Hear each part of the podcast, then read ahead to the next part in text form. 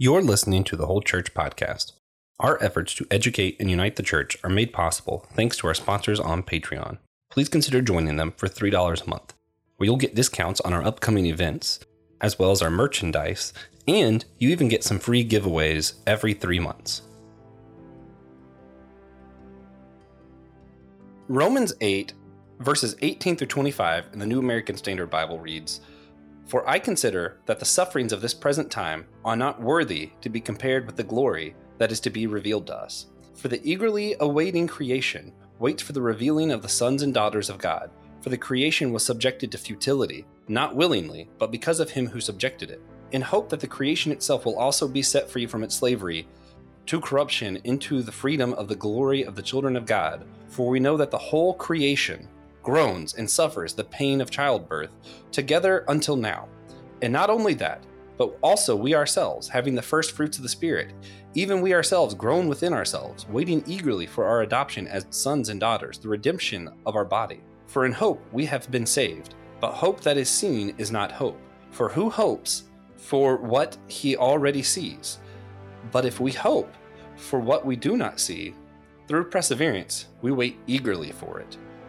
Here, St. Paul is writing to the church at Rome, and he is explaining the consequences of salvation. He's like, because we're saved, this is what's happening. This is like the process of salvation causes these things.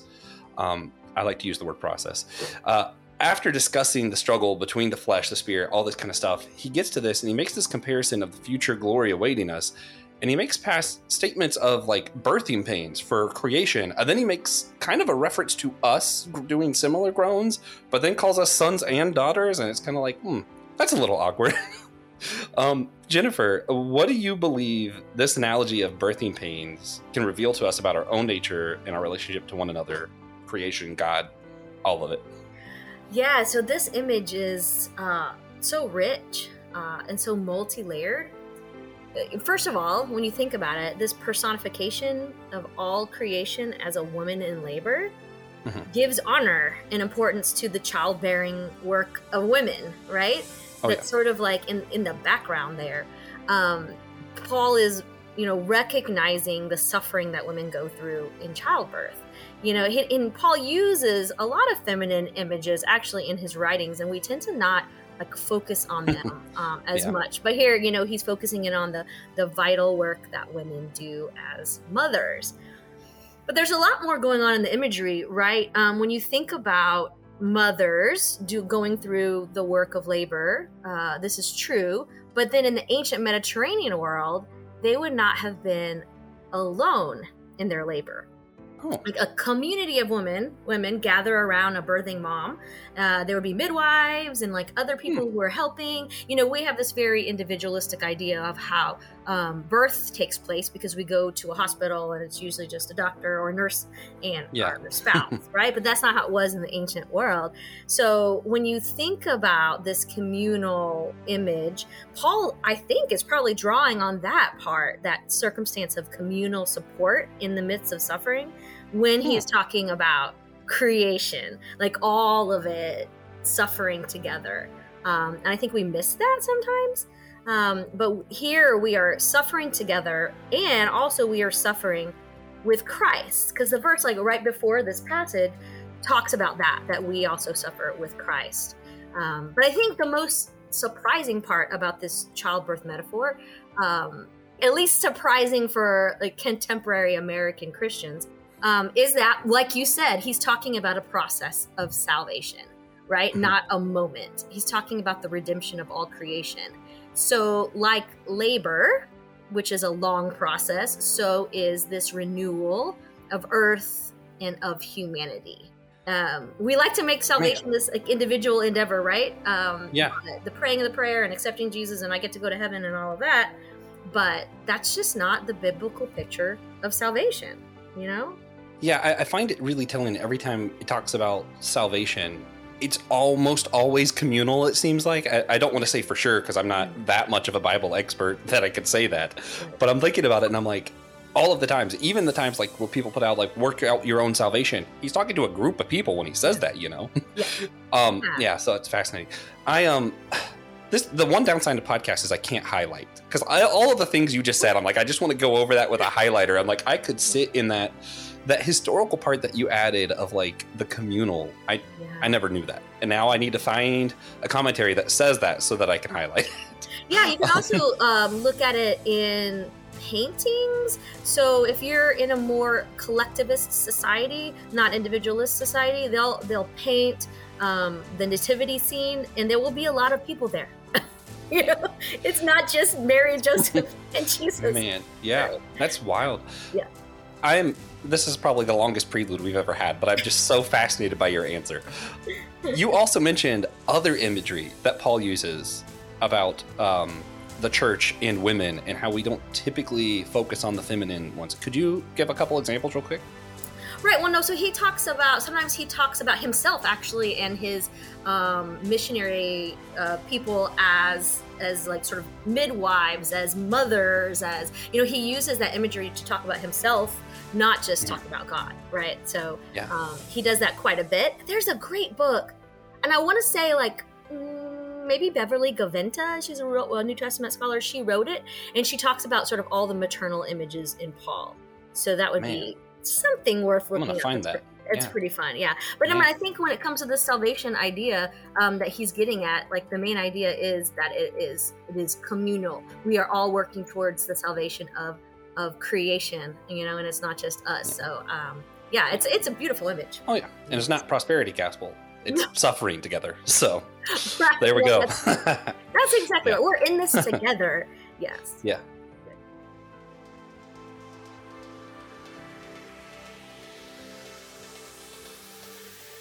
Hey, everybody, welcome to the Whole Church Podcast, possibly your favorite church unity podcast. You're probably already tired of hearing my voice because it was a long verse. I usually make TJ do those because I'm so bad at reading, and he was late.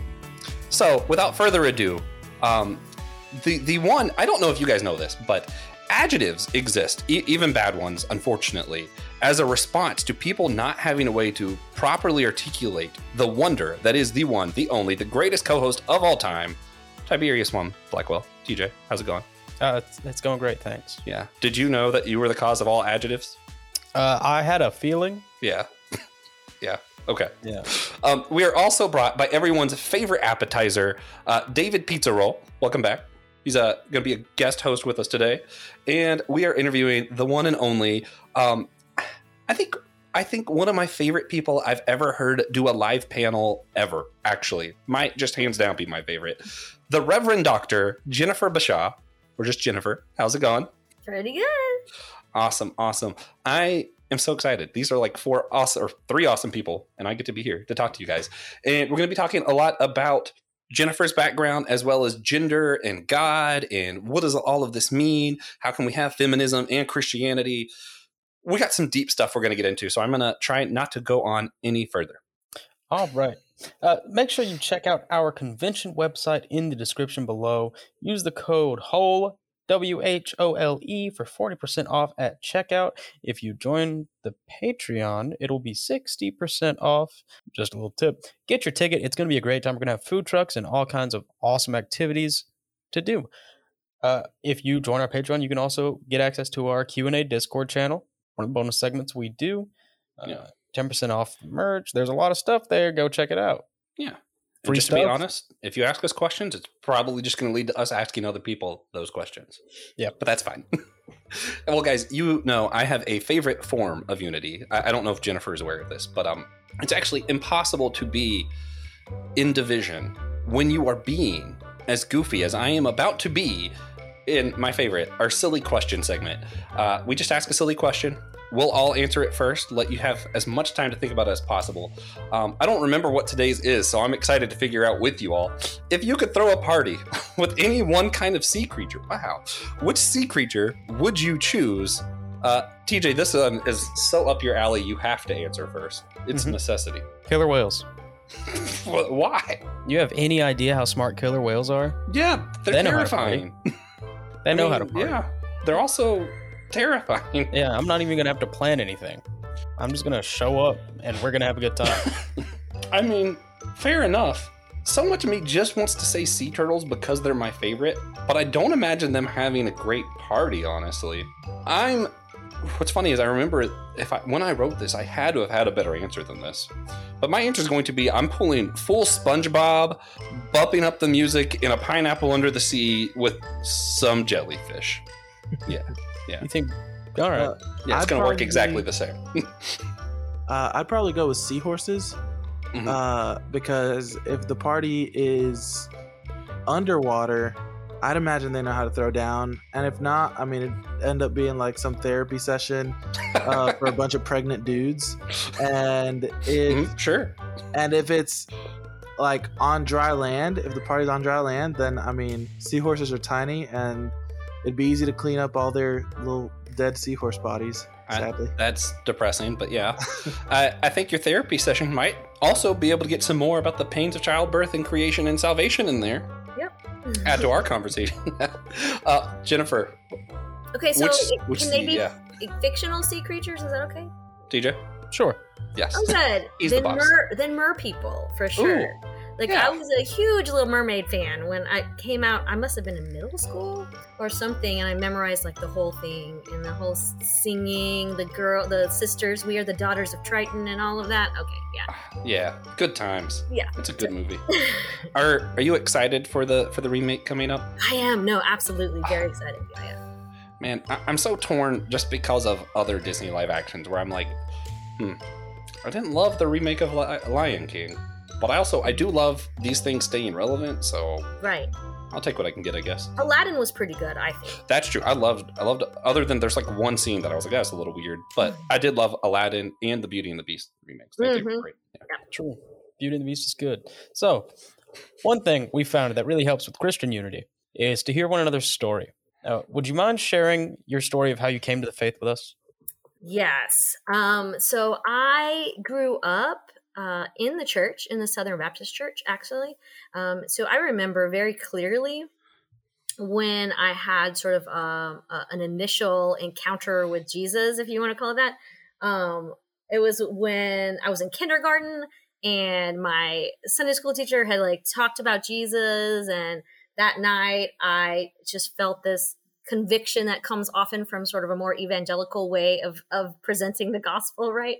Um, and I was crying, and I just I kind of count that as like the the initial encounter I had um, with God, and then after that, like God became very important in my life as a you know sense of um, nurturing and comfort. You know, I uh, loved going to church and I loved reading the Bible and all that. So um, I lived with that growing up. But the problem came when I got older and got a sort of felt a call to ministry. And I was probably in high school by then. And I was in the Southern Baptist Church. So they did not support women in, in all aspects of ministry, right? Only in particular ones. Um, and so that was really, that was really difficult trying to figure out my call in a place where they, Mhm. um, they limited it to children's working with children or being a missionary right and so i um ended up going to baylor and like did all sorts of things leading bible studies and things like that but i still um you know was in that environment where it was like well you can't really be a pastor um, Mhm. I did end up going to seminary because I I still wanted to follow that calling in some way, um, and then uh, worked in churches and things like that. But um, because the reality of Southern Baptist life in Texas, where I Mhm. grew up, was that I wasn't probably going to be a pastor of a church. I ended up uh, taking a more academic route, uh, but that actually helped me um, in my calling and fulfilling a calling. So now I kind of feel like I have a pastoral and a teaching calling. So now I teach um, the Bible, Nice. which, I- which I love to do, and Yeah. I I love to do things with the church as well. So Yeah, that's awesome. Yeah, what's what's weird is the three of us probably have a really strange perspective. We well, actually, I don't know if David grew up in this church, but all of us were part of a um, a Pentecostal denomination at one point mhm. that was extremely conservative. It was a holiness Pentecostal. TJ's still a part of it. David's like half part of it. I'm just like Lutheran hybrid now, but they, even though they're extremely conservative, still have women pastors, which is always really weird to me. When like now that I've seen more of like broader theology out in the world, I'm like, that's like a mark of like liberal theology, and it's just really weird that that's just a part of this denomination. I mean, cool, but weird. Yeah. Yeah, it's a whole, it's a Holy Spirit thing. I mean, the denominations that tend to emphasize the Holy Spirit are are more open to the Spirit speaking through anybody, Yeah. all different kinds of people. And so I think from the beginning, women had um, a bigger part, you know, in Pentecostal movements because of the emphasis on the Holy Spirit. So it's good. It's a good thing. yeah, for sure, for sure. So you've already touched on a lot of this, uh, but what are some more details that you can share about your story and going from like a conservative Baptist background to where you are in your faith now? And you've touched on some of the uh, the restrictiveness of being in a Southern Baptist convention, but uh, where are you now, and what are some details about how you got there? Yeah, yeah. So I think this is a good question for this time um, that we find ourselves in. Like so many people are, if you want to call it deconstructing or trying to like look at their faith tradition and figure out um, how do we move forward with it. But what's interesting, I think, about me is that my deconstruction, if you want to call it that, um, was a really long journey. Um, so much so that it didn't, it wasn't traumatic. It wasn't like one big thing happened necessarily. Um, and you know, I questioned everything. No, because I started reading scripture really early and I'm a person who um, likes literature. You know, I've always read scripture as literature. And so it helped me, um, you know, as I started coming up against things in the world that didn't seem to match with the Bible, I'm like, well, maybe there's some um, literary stuff going on here. And so it was a it was a slow, long, slow process. Um, and the I would say there are a lot of people that have negative ideas about deconstruction, but I would say like my deconstruction was actually prompted by scripture, like by Mhm. my own reading of scripture. It wasn't that I was rebelling against it somehow. Um, I just was focusing on the Jesus story a lot, and that helped me, you know, look at scripture in a different way. But it also felt very spirit led. It felt very love focused. It wasn't me, you know, being Mhm. angry about anything. It was something that I did as I grew closer to God and understanding the character of God. Um, I started deconstructing, or if you want to call it, some people are going to call it like became more progressive or whatever. um, but Yeah. it was, yeah, it wasn't like a rebellion or anything like that, which I think some people look at it that way. Um, it was a very um, slow but sort of um, helpful, constructive process. You know, Yeah. not not necessarily deconstructive. Yeah. I mean, some people might today would have called what Martin Luther did deconstruction. Oh yeah, oh yeah. Maybe the the next Protestant Reformation will just be called the Great Deconstruction. We'll see. Right. and his was you know um motivated by scripture too his reading of scripture so yeah Oh, yeah. Yeah, and uh, they probably thought he got a lot more liberal they probably mean, did from that from their perspective. yeah they probably did yeah. Man, so speaking of a little bit more progressive theology, we've actually met at Tripp Fuller's uh, Theology Beer Camp. He's been on the show just a couple of weeks ago. Awesome guy, love him. Yeah. love everyone I met there. It's a great group of people. Um, you made a suggestion during one of the panels I mentioned earlier, my favorite panel ever, probably, that you you said maybe we should practice using more feminine pronouns for God in our prayers.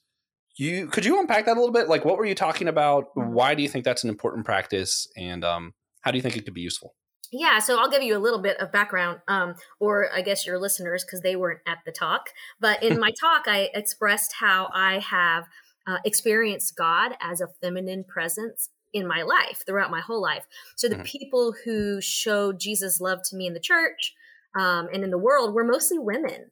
Uh, and I, I've also experienced the Holy Spirit in ways that would be maybe associated with the more typically feminine characteristics like nurturing, um, empowering, like I guess would be nurturing like a mother, empowering like a sister, comforting like an affectionate friend, right? But the fact is, we do not encourage that kind of language for God in the church, probably because our history has been dominated by masculine and only masculine language for God.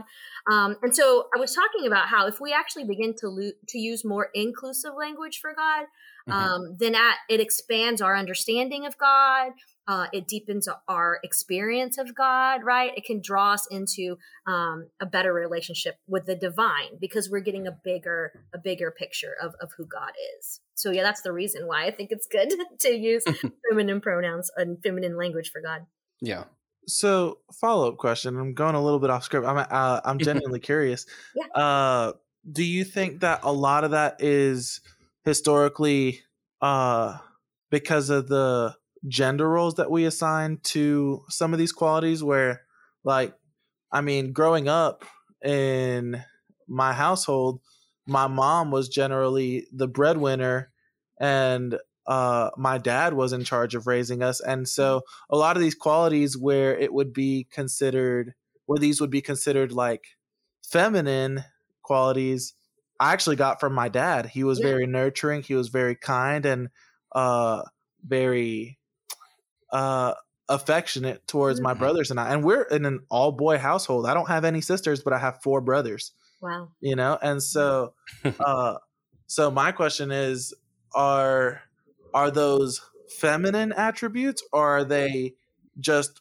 uh healthy attributes that historically because we've assigned them to females Mhm. historically uh people have seen them as less important because of the way that you know Hmm. history's been written or played yeah out yeah i think the second is true i think th- that we have assigned them to be more feminine or female characteristics right but they are just like you said good healthy characteristics. Um, but because we have such a long history of doing that right we have um, stopped referring to god and sometimes jesus too um, with those very healthy important characteristics. And it has to do with the fact that we that that we shy away from the more feminine images because of the way society treats women and in the church too right? So yeah. no i think i think you're right. It's i wish we didn't have to say that these were feminine characteristics but they have been assigned that way right yeah Uh, much less serious question.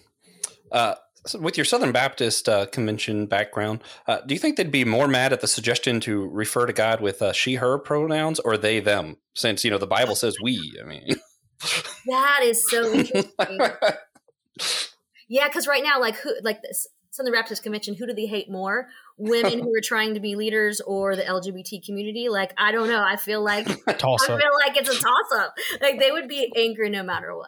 Whatever. flip a coin. We'll see. That's right. That's right.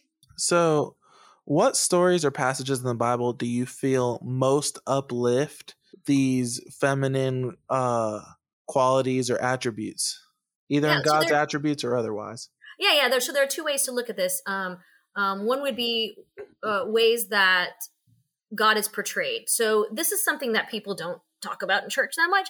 Um, but there is a character uh, in the Old Testament and then some other Second Temple literature uh, called Lady Wisdom. Uh, some people call her Woman Wisdom, right? And so that is actually the personification of God's teaching and of God's character and God's wisdom, right?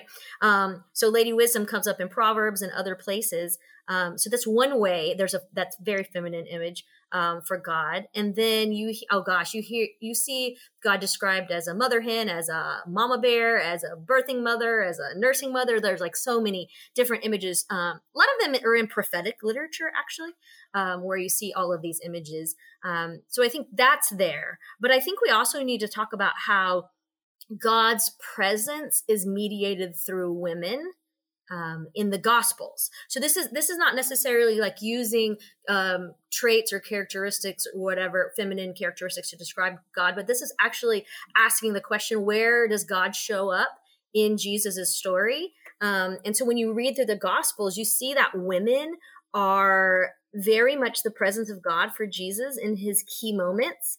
Um, we don't like to think about Jesus like we don't like to think about the human Jesus needing sort of someone else to mediate God to him. But you know, if he was truly human, then he also needed to feel the supporting presence of God through the people that are around him, right? So when you Mhm. think about it, you have Mary, his mother was um was the presence of God to him when she births him and feeds him and nurtures him, right? And then when you get to Luke, there's um these women who support Jesus's ministry financially, right? And probably other ways too. And so you kind of see God um, providing for Jesus through these women, right?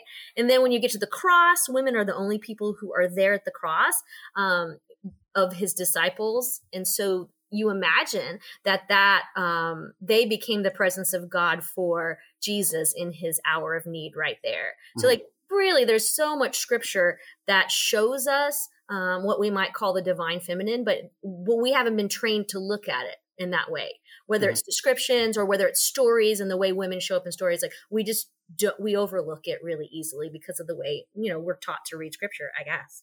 Yeah, I um.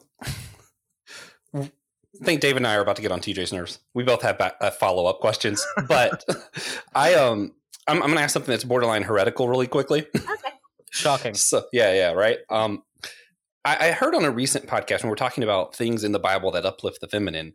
One one woman I heard, I, I wish I could remember who it was. Um, it was one of the interviews the Holy Post did, but she brought up the the fact that God is referred to as Father even uplifts the feminine because it implies mother. The heretical part of that question is who is the mother, right? I, I know that um, some whenever the Jewish people had more of a you know whatever thing they they would refer to Asherah as God's wife, which right. obviously we don't believe. That's kind of you know not the Bible. Mm-hmm. You mentioned wisdom. Um, people talk about Mother Earth. Is is there a mother if the God is the Father?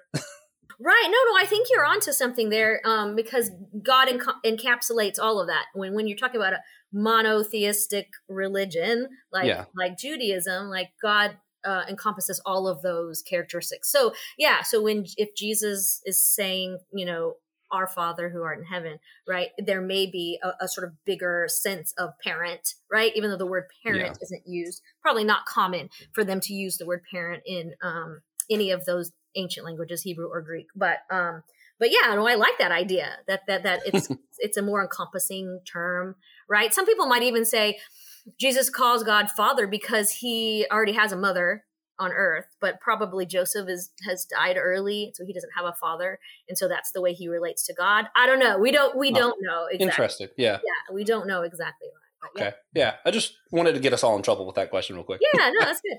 Yeah. So i'm really glad you brought up lady wisdom. Uh when i first got saved when i was 14 i read the book of uh, Proverbs over and over because it was just the only book that didn't bore me when I first got saved. and uh, but man, uh, I wrestled with that for a long time because I was like, okay, hold on. I read in First Corinthians that Paul calls Jesus the wisdom of God incarnate. Uh-huh.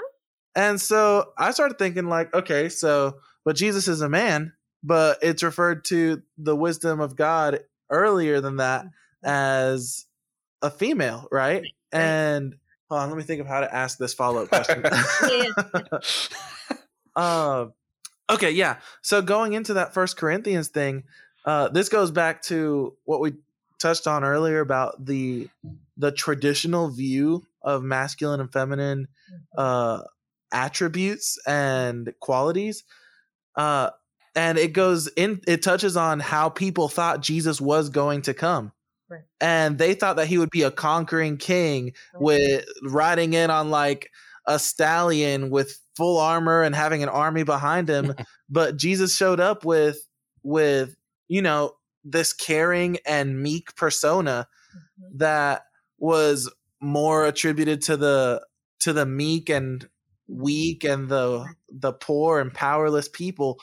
And so when calling jesus the wisdom of god incarnate uh paul paints this picture of god using the opposite of what we expected mm-hmm. to bring us closer to him or using the foolishness of god to confound the wise right. and so i think that that seeing all these qualities of god as the more feminine qualities like like you're talking about is is so essential to our faith because it's kind of like okay well how the heck is god going to conquer the world by being this meek and mm-hmm. mild uh person, you know, or calling us to turn the other cheek when we're insulted or whatever. Right. So my question to you is uh do you think that that there's a reason that in Proverbs wisdom is referred to as a lady, but then in new in the New Testament Jesus is referred to as God's wisdom incarnate?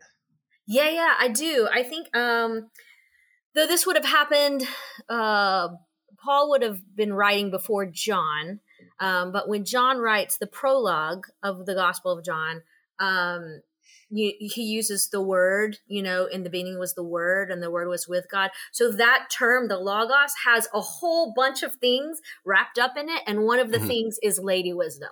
Mm. That it, wisdom is is involved there. So yeah, so he uses that terminology to refer to Jesus. And I think that that's putting together the the characteristics of Lady Wisdom with other characteristics of Jesus.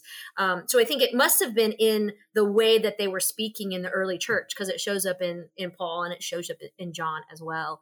Um, so I think, Huh. yeah, I think I think Jesus is.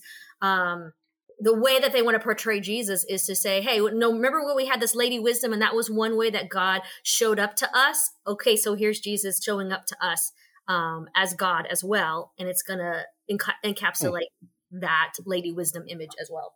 So, yeah, oh, fascinating. Yeah, so, It's good stuff. are, are there any passages of scripture you feel like are extremely problematic for a, a feminist affirming mindset? Well, I mean, if if you think about it, really the whole the whole context that within within which the Bible was written is s- sort of problematic for feminism. You know what I'm saying? Like when when a, the whole all the people who were writing um, the Bible were in a patriarchal society and they had particular ideas um, about. Mhm. Men and women, and the structure of society, and things like that.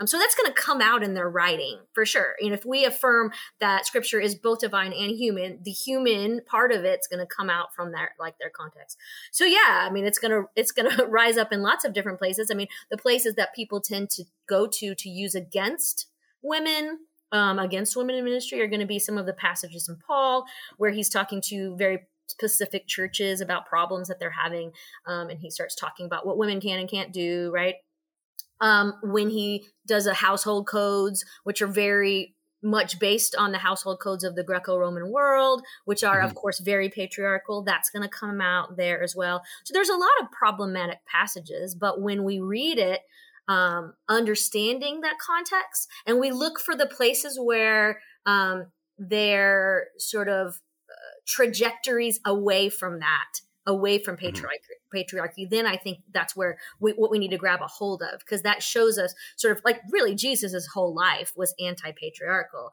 The way that he treated women, um, sort of brought them into the center of society in his in his ministry. Um, that is one trajectory, right? The fact that Paul does say that men and women should submit to one another. Um, Mhm. In Ephesians five, that's the first thing he says. That's that's a trajectory that takes us away from that heavily patriarchal society. So yeah, there's a lot of problematic passages, but I think if we read it in its context, we'll see that it's pointing beyond that patriarchal society to the future. Like, what does new creation look like? What does the kingdom look like? Um, equality. Right, that's Yeah. that's what it looks like, and you know, people don't like the word feminist, but really, it is about equality. Yeah. It's not about exalting women over other people or anything like that. Yeah. One of the, if people want to see this, I, I think one of the best studies to do, if you go through uh, First Second Thessalonians and you look at Paul's writings, it very much, if you take yourself away from it, you know, try to be a third party just reading this book, it, it see, really feels like the author is kind of going back and forth between these ideas of yes everyone's equal now but also we still need to have structure and what does this look like and he's wrestling trying to figure it out and it definitely feels like there's a trajectory so if you Mhm. read those books specifically i think it kind of highlights what she's saying here whether you agree or not i think that's a good place to see it if you want to kind of get a feel for what we're talking about Yeah, absolutely. So, even though most preachers would say that God is without gender because God is spirit, uh, a lot of preachers and speakers will will insist on using father masculine language of scripture to make it and make it a huge deal of Jesus as a male. How do you respond to those who treat the gender of God as a first tier issue, even though they claim that God doesn't have a gender? Oh yeah. So I think what's happening with people who like obsess about that, about the gender of God, um, is because they really are obsessed with gender differences in society. Like the, many people um, from some more evangelical context, but definitely Southern Baptist, where I come from, um, they are very invested in the idea that there are roles for men and there are roles for women, right? And that's sort of their the the core of what they they adhere to it, that that's what they want to teach that's what they how they want the church to, to look and so then i think those people who care very much about that will care very much about talking about the gender of God, right? They will not like the idea of using um, feminine language for God. They they will play up the masculinity of Jesus, however you want to say that, um, because they're actually more concerned with what's happening societally, right? And then they're mm-hmm. trying to project that onto God, and I think that's that's really dangerous, right? Um, to start yeah. with what you want for your church, what you want your church to to act out and believe, and not start with actually Jesus' life, Jesus' mm. life in Scripture. Like that's a problem, right? Yeah. yeah. some of those preachers uh, would call that eisegesis if you were doing it with any other topic? Yes. Oh man. no, that's exactly right. It is eisegesis. Yeah. Good call. so you have a book out now called Scapegoats, the Gospel Through the Eyes of Victims. Uh, what can you tell us about the background of this work and what inspired it? Mm. Well, I, I mean, I did work on a name a guy named um, Rene Girard the, during my dissertation. So mm. um, I studied him, and he's the guy who puts forth the, this idea about a scapegoat theory and Jesus a scapegoat.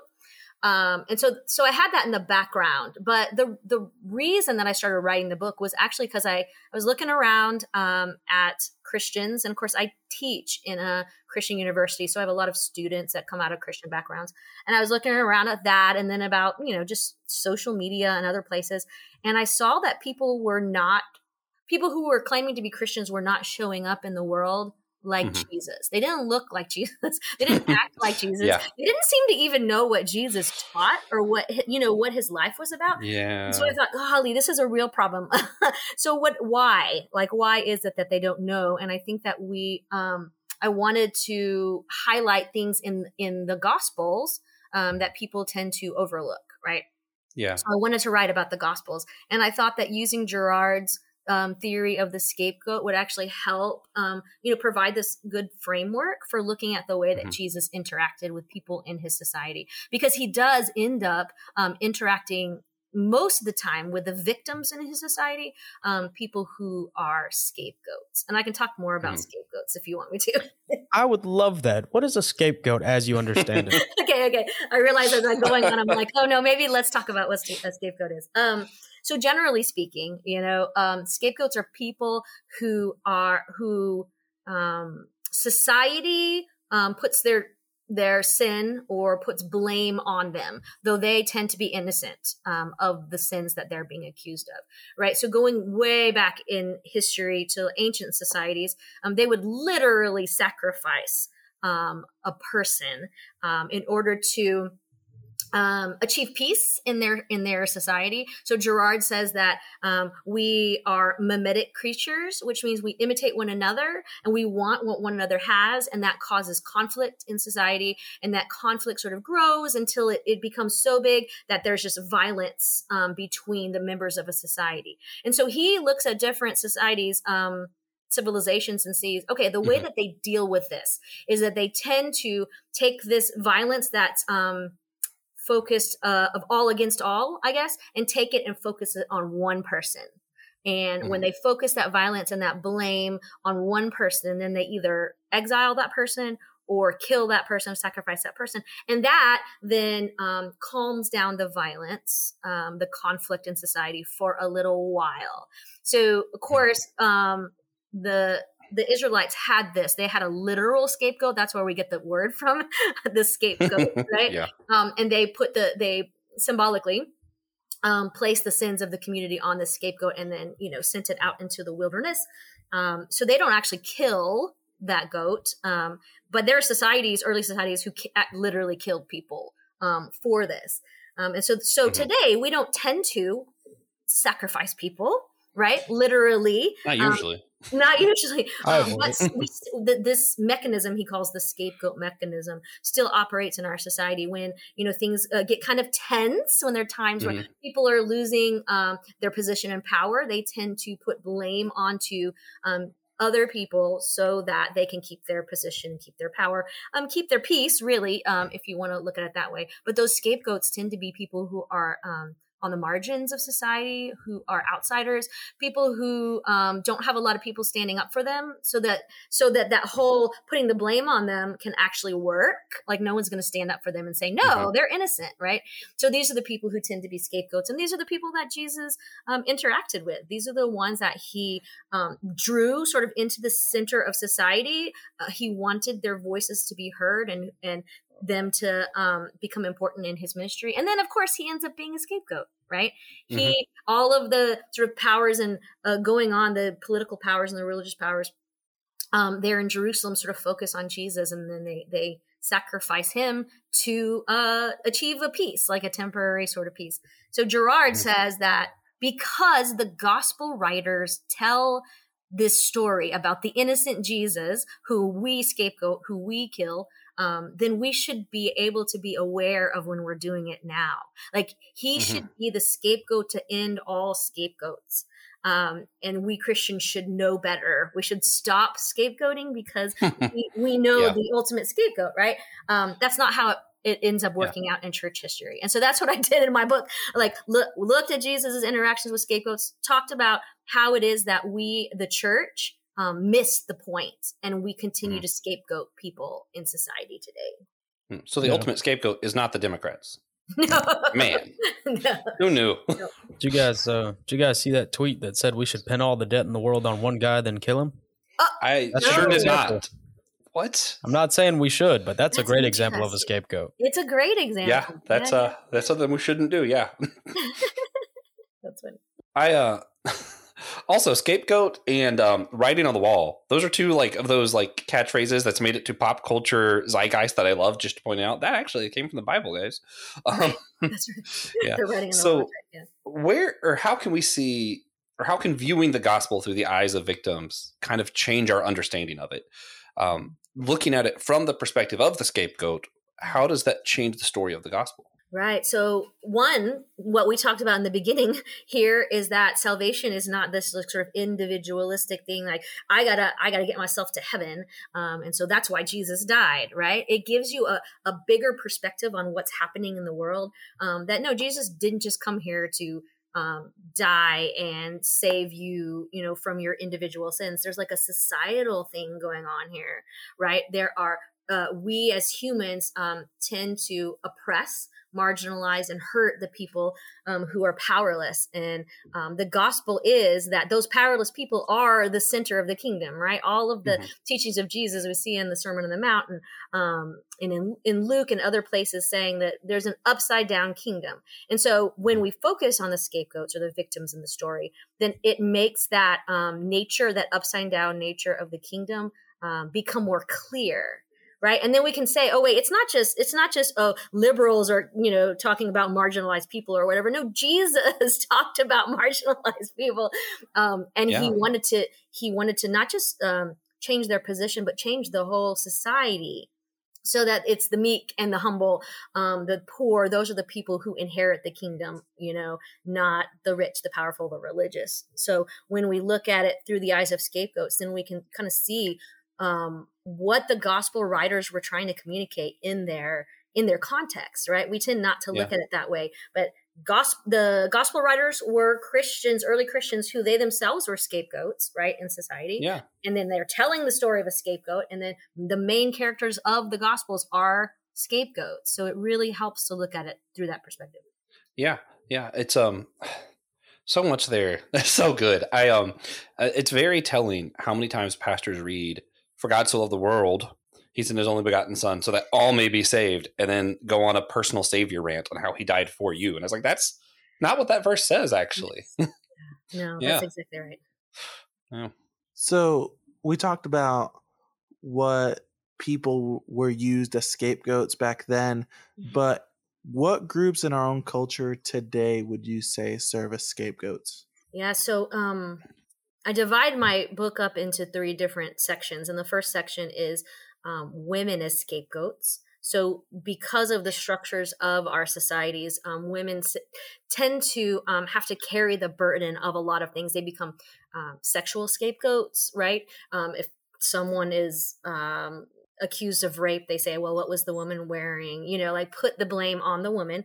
Um, but they're also social um, and Mhm. economic scapegoats like w- women p- have the heavy burden of um, the greed in our society because when you think about single single mothers like how much they suffer because of the way that our um, society is structured. So women definitely they're not just scapegoats in society they're scapegoats in in the church as well but the second section is um, about um, the poor and the infirmed. So people who are, um, if you want to talk about people with illness or or with disability, um, and then people who are Mhm. poor, the church throughout history has had a very um, mm, strained relationship with those two. they will Yeah. tend to like want to help and do things, but then they also like will blame. Pe- poor people for being poor you know they'll take people with disabilities or illnesses and say um, you're the way you are because you don't have enough faith you know what I'm saying? Mhm. Like we Yeah. we have treated them um, poorly throughout history. Um, and then the, the last section is um, outsiders as scapegoats. And so when I think about outsiders today, um, I would think about probably um, you know people who are um, immigrants, people you know who are refugees fleeing violence in their countries, and the way that we talk about in American society, we tend to blame them for oh they're taking our jobs oh they're drug dealers or whatever um, but that, that Yeah. there's really problems going on within our society and we're putting those the blame on these outsiders these people who are just trying to survive right so there's i think there are a lot of scapegoats today in our in our country in our society in in the church um, but mostly they're the people whose voices don't get heard they're the they're the Mhm. people that um, are overlooked and that others don't don't stand up for them you know Yeah. I um I mentioned Democrats earlier because typically that's what you see in the church, right? Like a lot of people in the church blame the Democrats, but the same thing does happen from that other side, right? Like Mhm. Democrats also scapegoat Republicans for all the issues, and that's why you, that's how you get polarization is just both sides scapegoating the other side. right Um, you mentioned poor people. Um, I should have explained this before I started laughing, but it made me think of there's there's a scene in the show Glee, Uh-huh. and it, it's the one of the most satirical, like stupidest moments where uh, one of the coaches, Sue Sylvester, is on there, and she makes this statement. She's like, "You know how I want to solve ho- the issue of homelessness? When I see homeless people, I just yell at them and say, why not try not being homeless, or why not give not being homeless a chance?' That's how the Yeah. line goes, and I'm like, wow." yep it's just so dumb that it is funny but that's that's literally what scapegoating is yeah Yeah. Yeah, exactly. Because the like the problems are not usually with the people who are homeless. The problems are with the systems and the sins of you know greed and the fact that we're not concerned about our neighbor and loving our neighbor. Right? It's our sins, but they pay the price for the sins. So yeah, yeah. So you've been on plenty of other podcasts. Is there a question that rarely gets asked that you wish you were asked more often? I mean, I I wish um I wish people would ask me more about my um my upbringing or my heritage as a Mexican, as a Mexican American. Just Right. but so I don't look Mexican, especially right now because I have I've red hair. My hair has dyed. Um, but I grew up in um, a Mexican American family, and that's like very key to you know who I am as a person. Um, so I don't actually get to talk about that much. yeah. So, uh, Reverend Dr. Jennifer Bashaw, would you mind telling us how your Mexican American heritage has influenced your life today? this is the best cop out Absolutely. Um, so my family, um, the Mexican side of my family. So my my mom's fa- side is not Mexican; it's my dad's side that's Mexican. Um, we're very community oriented, communal oriented, very collectivist, right? Mhm. Um, and I think that helped me a lot growing up to to read the Bible and read the Gospels um, and understand Jesus in a way that I think is closer to the original um, way that the gospel writers or the biblical writers intended it. You know, so I, it's it's like that's push against the um, individualist society that we have in general in America. Like it was an alternative, you know. So we were really good at taking care of one another, and you know, just the idea of um, what is good for the community is good for the, the individual instead of the other way around right so i Mhm. think um, that has helped me a lot in um, my cho- chosen field, in the the fact that I love reading the Gospels, and the fact that I'm a teacher, um, uh, in the fact that I'm writing about scapegoats. Because I the very first Yeah. story in the book is um, is about the shooting um, at the Walmart, you Oh. know, at the border, and how many uh, Mexican Americans were killed in that. And the guy who did the shooting talked about, you know, we need to get rid of this invasion of of um, Mm. of Hispanic people. And so, uh, yeah, it hits close to home. When I have I have people who I have people in my family who live all over Texas and on all border towns and everything. So, yeah, Hmm. um, my my Hispanic heritage is uh, important. Right. Spoiling the book though. I've I've been saving up for it, and here we go. Right. So, where can people go to see all of your books and everything that you do? Hmm. So I'm not one of those people that has like my own website or anything like that. It's so easy. you can make your own. Oh, I don't, but um, I bet you if you put my full name in to um, into Google, Jennifer Garcia Bashaw, then um, lots of things will come up. Like my books on Amazon, my books, you know, Fortress Press printed, uh, published it, so you can find it there. And then you'll probably find other things that I've done, um, like Theology Beer Camp stuff, maybe Bible for Normal People. I do things for the Bible for Normal People. Um, from time to time, I'm a nerd in residence, if you know what that is. Hmm. the Bible for normal people. So yeah, so just look me Yeah. up um, and, and find me that way. Maybe one day I'll have my own website, but not yet. I do love the Bible for normal people. Josh. Josh made our website. I know you can do it. I I didn't even make this website. I literally like on Captivate, it has like where I can just hit a button and say, "Do you want a free website?" And I said yes, wow, and that's that's it. That's all I that did. sounds pretty easy. Maybe I should And do that. and it just like uploaded our own bio to the bottom, which is great because TJ's is something like, "I was born and I now live." That- that- like, that's it. That's what it says. That's Yep. actually. I'm also on Facebook, Jennifer Garcia Bashaw, and on um, Instagram. Yeah. And I, I don't do much on Twitter. I'm there, but I don't actually do much because people are mean on Twitter. Man. So if you Google her full name, uh, first thing that comes up it has like her name, and you can hit overview or videos. Videos are like a couple podcasts. Like I see one with Tripp here. Uh, then you got uh, your Okay. Campbell thing, your your Twitter, and then third one is Amazon profile. Oh. So yeah, Okay. you can do it. You can do it. You can just Google her name. It's pretty easy. There's not another Jennifer Garcia Bashaw out there, actually. That's cool. super convenient. Yeah. So, uh, one thing that we like to ask every guest is if you had to recommend one tangible action for our listeners to take to better maintain the uni- the unity of the church, what practical action would you recommend for our listeners to to do that they can do right now? Mm. So there are so many actions that I talk about in my book that people in the church can do. So I think first of all, read my book. And go from there. no, but, Yes. but one of the things is to ask questions like um, in your church. Ask the people, your pastors, right? What are we doing to make sure that um, the the poor, the infirm, the women, the outsiders in our church are not being scapegoated, Mhm. right? Like ask the questions because normally um, people continue to be scapegoated because we don't bring up the issue. We just let it go. So, like, literally go to your pastors and ask, what are we doing to make sure that the people who are victimized in society are not being victimized here in our church? Yeah. Yeah. Man. Yeah. So, what what would we see change in the world if everyone did that? Well, I think we would start looking a little bit more like the kingdom of God, Hmm. right?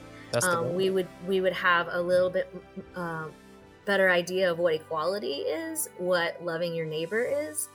Um, so I think I think that's a huge change. It's an important change. Yeah. For sure. All right. Wow. So, That was good. That's great. Before we wrap up, uh, we like to do our God Moment segment. Not sure if you were familiar with the show, and if you're listening, this is the God Moment segment. We just talk about what God's been up to with us for the past week, whenever really. There's no time limit. It used to just be in the past week, but people are busy, you know. Sometimes we do a lot of these episodes. But what God's been up with us recently, and I always make Joshua go first. It can be a blessing, it can be a challenge, it can be a moment of worship. But Josh, do you have a God moment for us?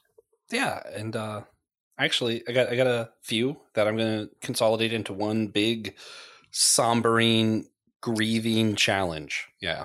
Um over the weekend I, I found out one of the the youth that I used to help youth minister uh, passed away. Um, Mm.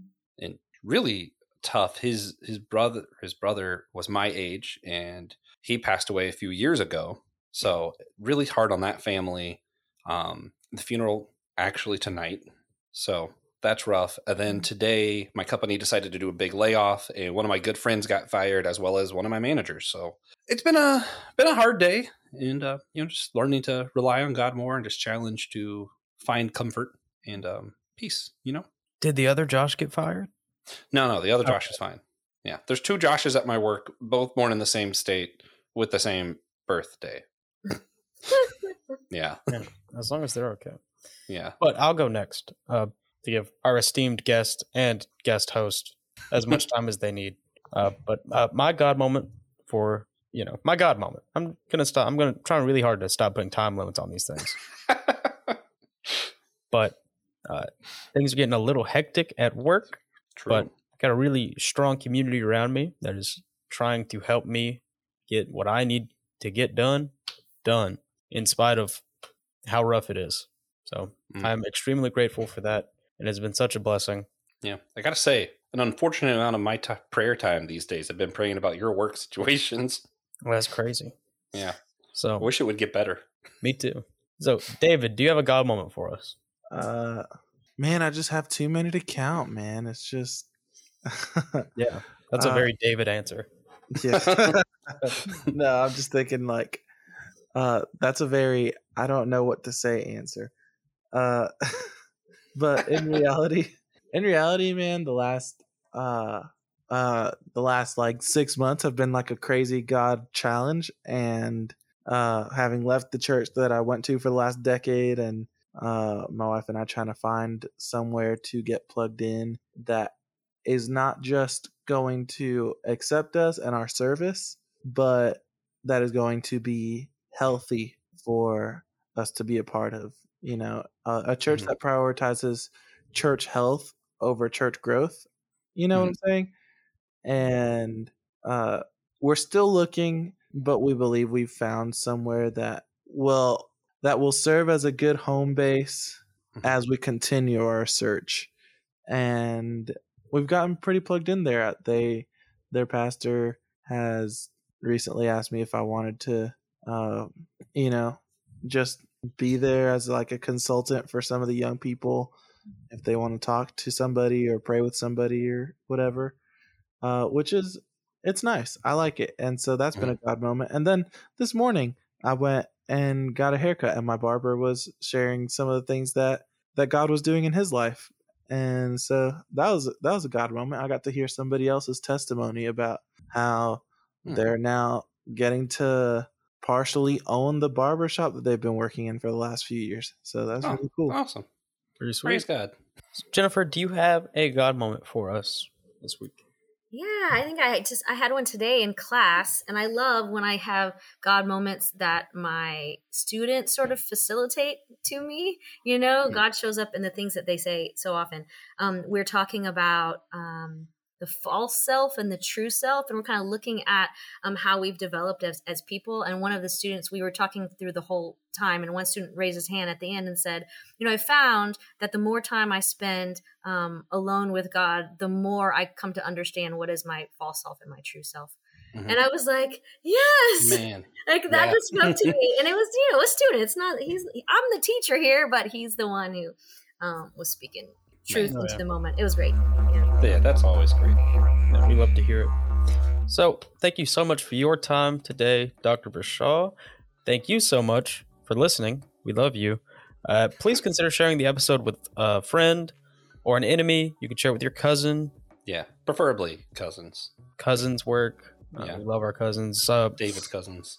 David's cousins. Uh, He's got yeah my my 300 cousins uh, make sure you get your ticket for our convention. Eric Nevins will be there, head of the Christian Podcasting Association. We're going to be giving out free stuff.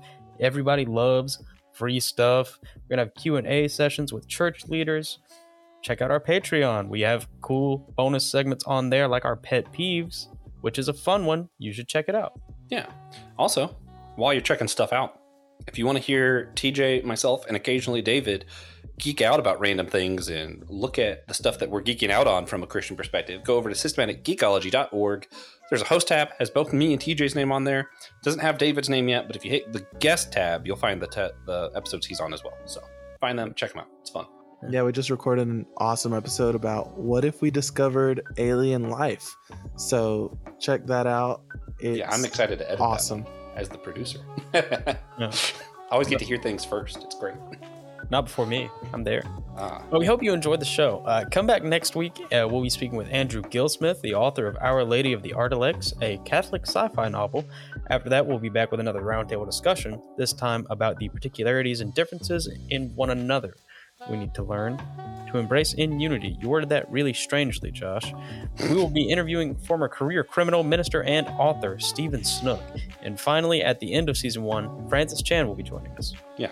Uh, primarily because David's going to keep messaging him until he does. Yeah, I mean, I keep spamming. Yeah, Yeah. I'm spamming their website where it says uh, request a speaking engagement. Uh, and as long as it's free to keep spamming it, I'm going to keep spamming it. Yeah, yeah. I mean, And, I, it's uh, cool to not have something behind a paywall, but they really should have made it like a Yeah. dollar or something. Yeah, and, and Francis, we know you listen, so just know that uh, the Doctor Reverend, the great Doctor Reverend, also wants you on. So you might as well just you might as well just do it, man. Yeah, that would be awesome.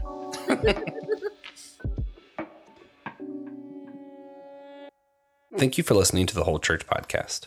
Remember, you can always sponsor our show at patreon.com forward slash the Whole Church podcast. And you'll get extra bonus episodes like this week's Whole Church News segment, where we go over news and events and pray requests from around the world in the church today.